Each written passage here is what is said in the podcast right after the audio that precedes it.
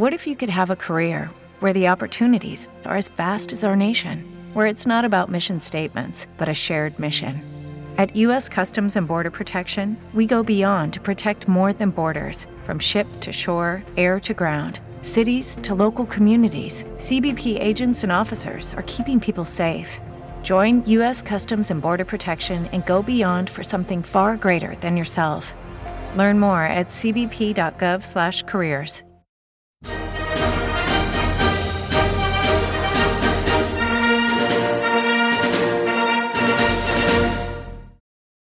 La nuova D C è già cominciata.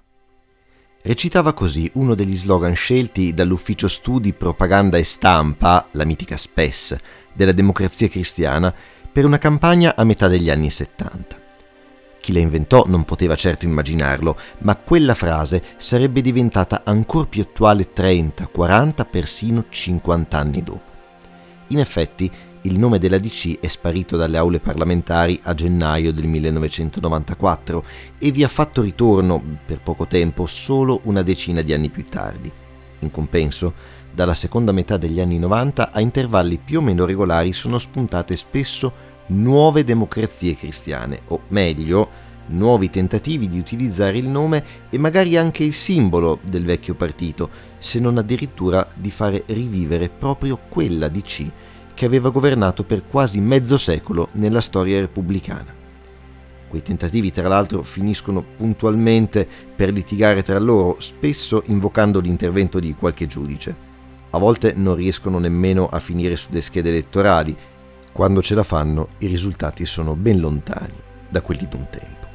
Quella delle D C dopo la D C è una storia tanto ricca quanto complessa, che riempie molte pagine, purtroppo comprese quelle in carta bollata. Di sicuro è una storia che somiglia molto a noi italiane e noi italiani, dunque merita di essere raccontata. L'ho fatto tante volte sul mio sito, I Simboli della Discordia, lo faccio anche ora nel podcast che inizia oggi. Io sono Gabriele Maestri e ormai è tempo di scudo incrociato. Io perché mi chiamo Democrazia Cristiana come partito politico? Cari amici, la Democrazia Cristiana non rinasce oggi dalle sue ceneri come la mitica Fenice.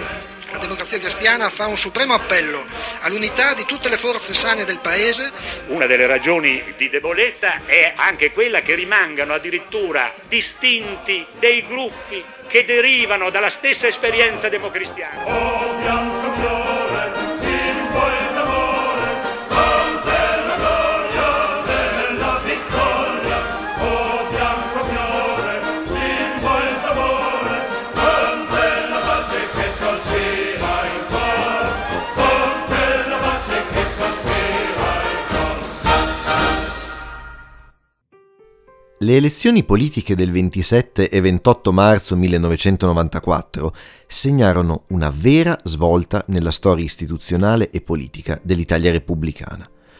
Non solo quello fu il primo voto celebrato con un sistema elettorale misto, a prevalenza maggioritaria, con tre quarti dei seggi assegnati in scontri diretti tra candidati che non erano più espressione di singoli partiti, di solito, ma di coalizioni.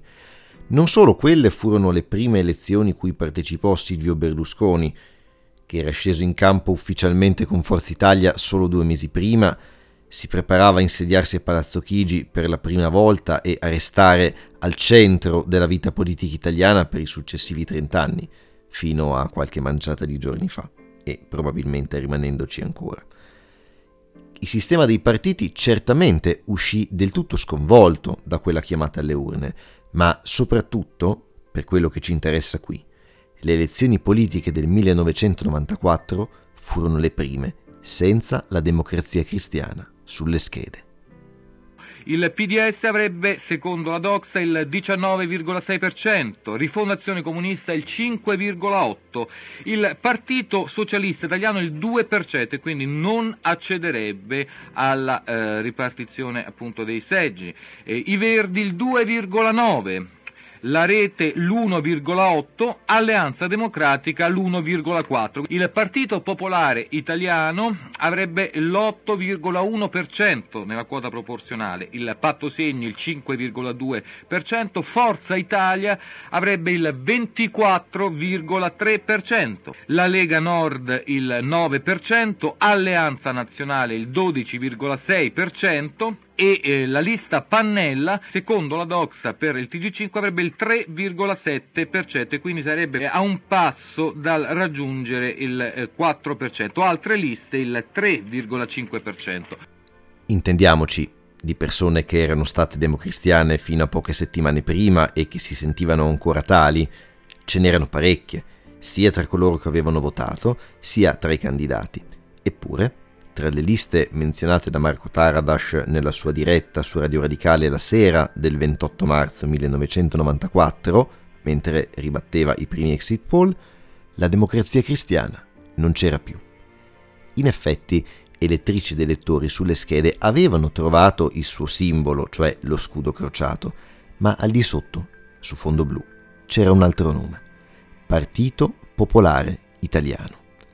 Avevano scelto di chiamarsi così proprio come il soggetto politico fondato nel millenovecentodiciannove da Don Luigi Sturzo, coloro che pensavano che per continuare la storia e conservare le idee della D C fosse necessario voltare pagina e cambiare anche le parole, oltre che i comportamenti.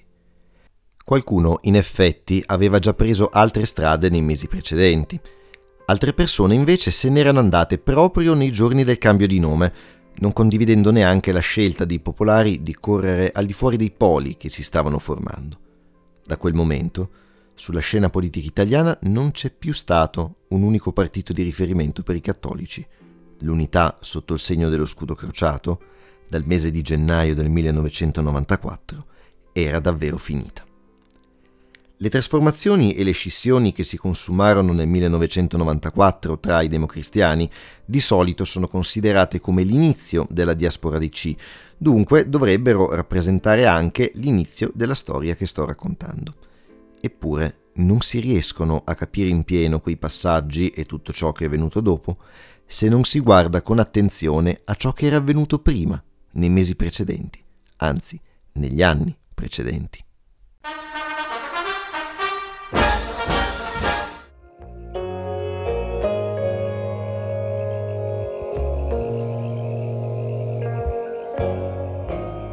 Fino alle elezioni politiche del millenovecentottantasette incluse, la Democrazia Cristiana era riuscita a costruire e consolidare il proprio ruolo di primo partito nel paese e in Parlamento. Aveva fatto parte di tutti i governi e li aveva guidati quasi tutti, tranne quelli presieduti da Giovanni Spadolini e Bettino Craxi. Questo era stato frutto anche del sistema elettorale allora in vigore. La formula, infatti, era sempre stata proporzionale, senza premi di maggioranza, tranne quello previsto dalla legge truffa nel millenovecentocinquantatré, ma non era scattato, dunque era come se non ci fosse stato. Il sistema proporzionale prevedeva una competizione tra liste e non favoriva l'aggregazione tra forze politiche. Le alleanze per sostenere i governi, quindi, si formavano dopo il voto e non prima. Alla Camera, poi, si potevano esprimere da tre a quattro preferenze e questo aveva varie conseguenze pratiche. I candidati meno noti, per esempio, cercavano di legarsi a quelli più conosciuti. Le correnti e i gruppi di potere locali potevano far votare in blocco i loro nomi, in cordata, come si diceva, misurandosi con gli altri gruppi e generalmente a discapito di candidature singole, magari legate a questioni d'opinione. In tanti casi è capitato che aggregazioni interne o esterne ai partiti influenzassero l'esito del voto, grazie alle clientele sul territorio e magari aiutandosi con la corruzione.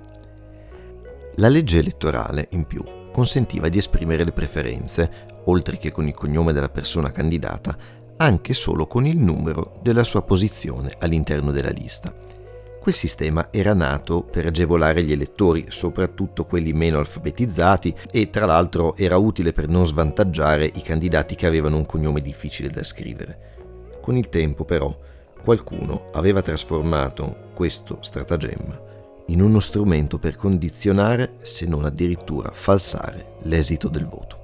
C'è un fenomeno di un, una organizzazione del controllo dei voti tipico di alcune zone italiane. Fenomeno questo che non è nuovo, consiste nel chiedere di dare le preferenze, un certo tipo di preferenze e un certo numero di preferenze in un determinato ordine. Variando il numero e il tipo si possono realizzare infinite combinazioni, si può controllare se in quel seggio c'è quel determinato voto.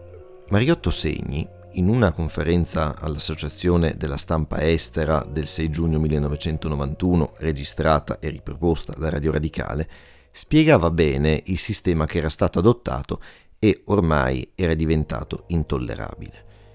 Per i rappresentanti delle varie liste presenti ai seggi era facile prendere nota non solo delle preferenze espresse, ma anche dell'ordine con cui erano stati scritti i numeri sulla scheda. Sapendo quali indicazioni di voto erano state date ai singoli gruppi o alle singole famiglie, prendendo nota delle varie combinazioni segnate sulle schede, diventava facile capire chi aveva rispettato i patti e chi no. Come se quei voti, anche quando non erano stati dati, avessero avuto la firma. Questi fenomeni ovviamente non accadevano in tutta l'Italia e non riguardavano soltanto la Democrazia Cristiana, ma in quel partito, tra i più organizzati e diffusi nella società, quegli episodi erano piuttosto frequenti e pianificati in modo scientifico. Anche altre previsioni di legge capitava venissero utilizzate in modo inopportuno. All'epoca, per esempio, gli scrutatori potevano essere scelti per indicazione di una commissione elettorale formata in ogni comune, composta dal sindaco e da tre consiglieri. I nomi da votare, di solito, li fornivano i partiti di appartenenza, così di fatto erano i partiti a nominare le persone che maneggiavano le schede durante lo scrutinio. L'origine dei brogli e delle manipolazioni elettorali deriva tutta da questo modo di nomina degli scrutatori. In realtà gli scrutatori nominati su designazione dei partiti, delle correnti o dei candidati e lottizzati fra gli stessi vanno sostanzialmente a rappresentare all'interno del seggio non già gli interessi generali, interessi pubblici della democrazia, quindi della neutralità delle elezioni, ma vanno a rappresentare gli interessi eh, degli specifici partiti. Questa era stata la lettura che Massimo Teodori, deputato radicale nella nona legislatura, aveva offerto il ventidue ottobre millenovecentottantasei a Roberto Giachetti ai microfoni di Radio Radicale, illustrando la proposta di legge che aveva presentato con deputati liberali, socialisti, demoproletari e persino democristiani per introdurre il sorteggio nella scelta degli scrutatori. Varie indagini nel corso degli anni, infatti, avevano messo in luce parecchi episodi di brogli. Poteva capitare che le schede bianche improvvisamente a volte diventassero valide e venissero attribuite a questa o a quella lista, magari spartite tra le varie liste in campo. Poteva però anche capitare che con un piccolo tratto di matita qualche componente del seggio trasformasse il numero di una preferenza espressa in un altro, modificando i risultati o addirittura che alterasse i numeri scritti nelle tabelle finali, senza che nessuno si preoccupasse di controllare che i dati combaciassero davvero con le schede scrutinate. La proposta radicale di passare al sorteggio, poi condivisa anche da altri, divenne legge nel millenovecentottantanove. Fu praticata per una quindicina d'anni, poi con il Porcellum si tornò alla nomina degli scrutatori, forse perché troppe persone sorteggiate poi rifiutavano l'incarico, oppure non si presentavano nemmeno, quindi a ogni elezione si rischiava di non aprire regolarmente i seggi e questo, se possibile, era un danno anche peggiore. Il referendum è l'unico modo per superare un Parlamento che è diventato immobile, un Parlamento che non riesce ad affrontare alcuni problemi di fondo del Paese, un Parlamento che è bloccato proprio da chi oggi ci rimprovera di aver fatto il referendum. Anche introdurre il sorteggio degli scrutatori, in ogni caso, alla fine degli anni Ottanta non doveva essere sembrato sufficiente a combattere i fenomeni di corruzione e di brogli. Per questo, quando nel millenovecentonovanta un gruppo di esponenti di varie forze politiche, radicali e liberali soprattutto, ma non solo, presentarono due richieste di referendum per introdurre il sistema maggioritario al Senato ed estendere a tutti i comuni l'elezione diretta del sindaco, che era prevista nei comuni fino a cinquemila abitanti, un fronte più ampio, politico e civile insieme, volle raccogliere le firme anche su un terzo quesito, volto a ridurre le preferenze disponibili per l'elezione della Camera a una soltanto, da indicare per giunta solo con il cognome, in modo che fosse molto più difficile da alterare. Quel fronte era guidato da un democristiano sui generis che abbiamo già citato prima, Mariotto Segni. Lo abbiamo ascoltato poco fa in un evento organizzato dal comitato promotore il trentuno maggio millenovecentonovantuno, registrato anche qui da Radio Radicale. Nel frattempo il muro di Berlino era caduto, il mondo stava cambiando, ma il sistema italiano sembrava decisamente bloccato e occorreva fare qualcosa per smuoverlo. In questo, Segni trovò un alleato fondamentale in Achille Occhetto, ultimo segretario del Partito Comunista Italiano, che subito dopo la fine del muro, con la svolta della Bolognina, aveva iniziato un processo di profondo cambiamento che avrebbe portato i comunisti a cambiare nome in Partito Democratico della Sinistra e in buona parte anche simbolo, con l'avvento dell'albero della sinistra di Bruno Magno e soltanto alla base il vecchio simbolo in miniatura. Quella poteva essere l'occasione per un cambiamento più ampio di tutto il quadro istituzionale. La mia partecipazione, con me poi quella del partito, al movimento referendario è strettamente legata a una delle grandi intuizioni della svolta, che era quella di mettere insieme le diverse componenti, le diverse ispirazioni della sinistra dentro uno schema politico che doveva essere non più quello della consociazione, non più quello della compromissione, ma quello dell'alternanza tra delle forze di centrosinistra da un lato e delle forze di centrodestra. Quello che sembrava il quesito meno incisivo dei tre fu anche l'unico a essere ammesso dalla Corte Costituzionale. Gli altri due referendum, infatti, furono bocciati, accusati di essere poco coerenti nella richiesta oppure anche solo nelle norme che sarebbero risultate dall'abrogazione delle parti da cancellare.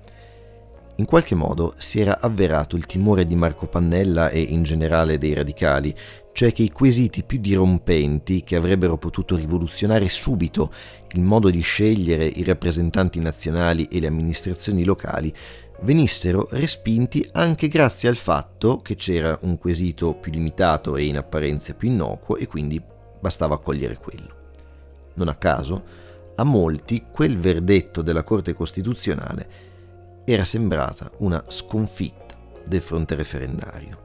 Per la prima volta, però, elettrici ed elettori avevano la possibilità di cambiare le regole per scegliere i loro rappresentanti. Il nove giugno fu la vittoria più bella, perché fu la vera vittoria politica. Un gruppo di, di giovani rivoltosi che avevano conquistato il palazzo. Il nove giugno fu la presa della Bastiglia. Il nove e il dieci giugno millenovecentonovantuno il sì raggiunse il novantacinque virgola sei per cento dei voti validi, una percentuale mai toccata prima e raggiunta in seguito solo una volta per uno dei quattro quesiti del duemilaundici e comunque con meno voti. Si era recato ai seggi il sessantadue virgola cinque per cento di chi aveva diritto a partecipare, con il quorum dunque abbondantemente superato. Non era servita a far fallire il referendum la netta contrarietà di buona parte della politica ufficiale, a partire dai socialisti, con Craxi che aveva invitato gli elettori ad andare piuttosto al mare quella domenica.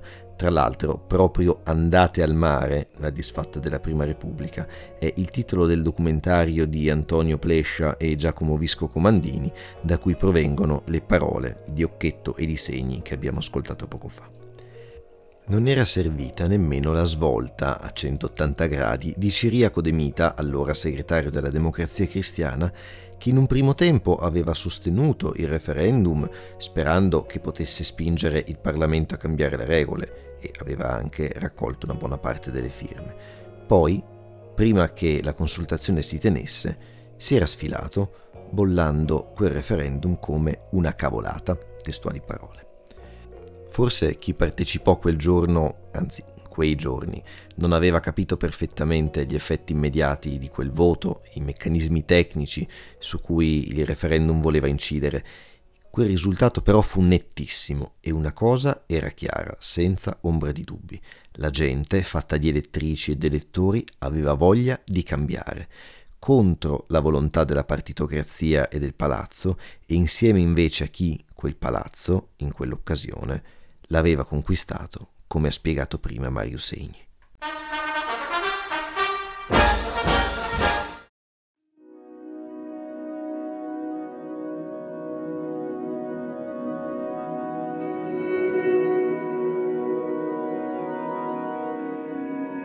Il passaggio alla preferenza unica probabilmente fu l'innesco di un cambiamento molto più profondo nella politica italiana che investì innanzitutto la Democrazia Cristiana. Alle elezioni politiche del cinque e sei aprile millenovecentonovantadue, le prime dopo la fine del muro di Berlino e celebrate tra l'altro un mese e mezzo dopo l'arresto di Mario Chiesa a Milano, quindi l'inizio di Mani Pulite, lo scudo crociato, per la prima volta nella storia della Repubblica Italiana, raccolse meno del trenta per cento. Aveva ottenuto di più anche nel millenovecentottantaquattro, quando alle europee la D C fu sorpassata dai comunisti dopo la morte di Enrico Berlinguer. In quel millenovecentonovantadue la D C ottenne trecentotredici parlamentari. Erano sempre più di quanti non ne avessero avuto gli altri partiti presi singolarmente, eppure erano quarantasei in meno rispetto al voto politico del millenovecentottantasette e anche in quel caso trecentotredici era il minimo storico. Tra gli eletti in quel millenovecentonovantadue c'era anche lui, sì, proprio Mariotto Segni. Si era presentato in Sardegna nella lista D C, ma lo aveva fatto dopo aver lanciato l'idea di un patto per la riforma fra gli elettori e molti candidati appartenenti a diverse forze politiche, cioè coloro che si erano impegnati per le battaglie referendarie nei mesi precedenti. Pur presentandosi sotto vari simboli, soprattutto quelli della D C, del P D S, poi dei repubblicani, i liberali, ma anche La Rete, I Verdi, la lista referendum e la lista Pannella, ognuno di quei candidati si era impegnato, in caso di elezione, a sostenere i referendum elettorali in ogni occasione, a promuovere in Parlamento una riforma elettorale che permettesse di scegliere le nuove Camere in prevalenza con il sistema maggioritario uninominale e a sostenere l'elezione diretta dei sindaci e dei presidenti delle province, oltre che a promuovere altre riforme.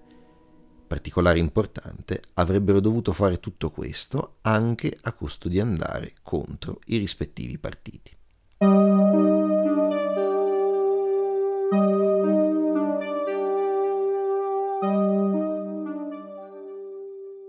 Dei quattrocentocinquantasette candidati che avevano aderito al patto, gli eletti, se non ho sbagliato i conti, furono centosessantadue. E non pochi di questi riuscirono ad entrare in Parlamento grazie alla Democrazia Cristiana. Si era parlato all'epoca di partito che non c'è.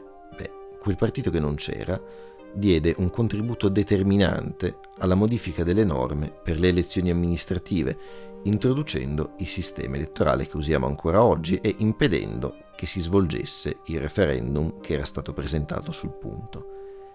Si celebrò invece, insieme ad altri sette, il referendum per rendere maggioritaria la legge elettorale del Senato. Quel quesito era stato promosso dai radicali e dal Comitato nove giugno guidato da Segni. Il diciotto e il diciannove aprile del millenovecentonovantatré l'ottantadue virgola sette per cento degli elettori e, a conti fatti, oltre il sessanta per cento degli italiani votò sì. Era il segno che la storia politica d'Italia stava davvero voltando pagina. Le dimissioni, poco dopo, del Presidente del Consiglio Giuliano Amato segnarono il destino di una legislatura già funestata dagli arresti, dai suicidi e dagli altri fatti legati all'inchiesta Mani Pulite, dagli attentati di mafia che avevano ucciso nel millenovecentonovantadue Giovanni Falcone, Paolo Borsellino e gli agenti delle loro scorte, e da una crisi economica molto severa affrontata con misure impopolari passate alla storia. Il ventinove marzo millenovecentonovantatré meno di un mese prima del referendum, e nei giorni delle indagini su politica e criminalità organizzata che avevano riguardato anche due nomi chiave della Democrazia Cristiana, quali Antonio Gava e Giulio Andreotti, Mariotto Segni lasciò la D C. Le parole del suo annuncio possiamo sentirle oggi, sempre grazie al documentario Andate al mare. Quello che fu il partito di De Gasperi e di Sturzo si è trasformato in un apparato che ha perso ogni legame con la parte sana della società italiana. Un apparato che per troppo tempo ha dimenticato l'ispirazione cristiana. Un apparato dominato da uomini che hanno aperto porte della Repubblica ai corrotti e ai mafiosi.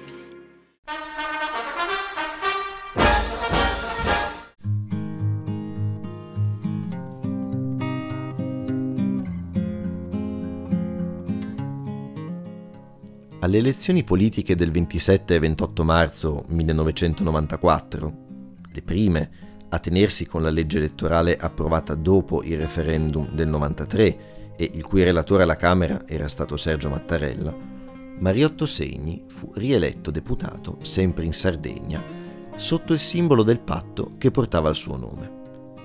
Dovette però ringraziare la quota proporzionale che le nuove regole avevano conservato rispetto alla cosiddetta Prima Repubblica. Nel suo collegio di Sassari, infatti, Segni superò il trentuno per cento e staccò di oltre dieci punti il progressista Gavino Angius, ma a sorpresa fu battuto da Carmelo Porcu, candidato dal centrodestra.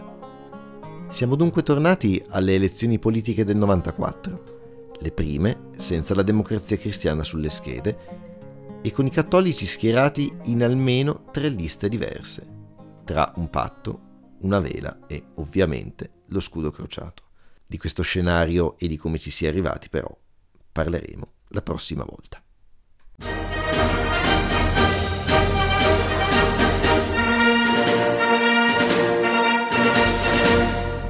Scudo incrociato è un podcast di Gabriele Maestri, prodotto dal sito I Simboli della Discordia.it con cadenza quindicinale.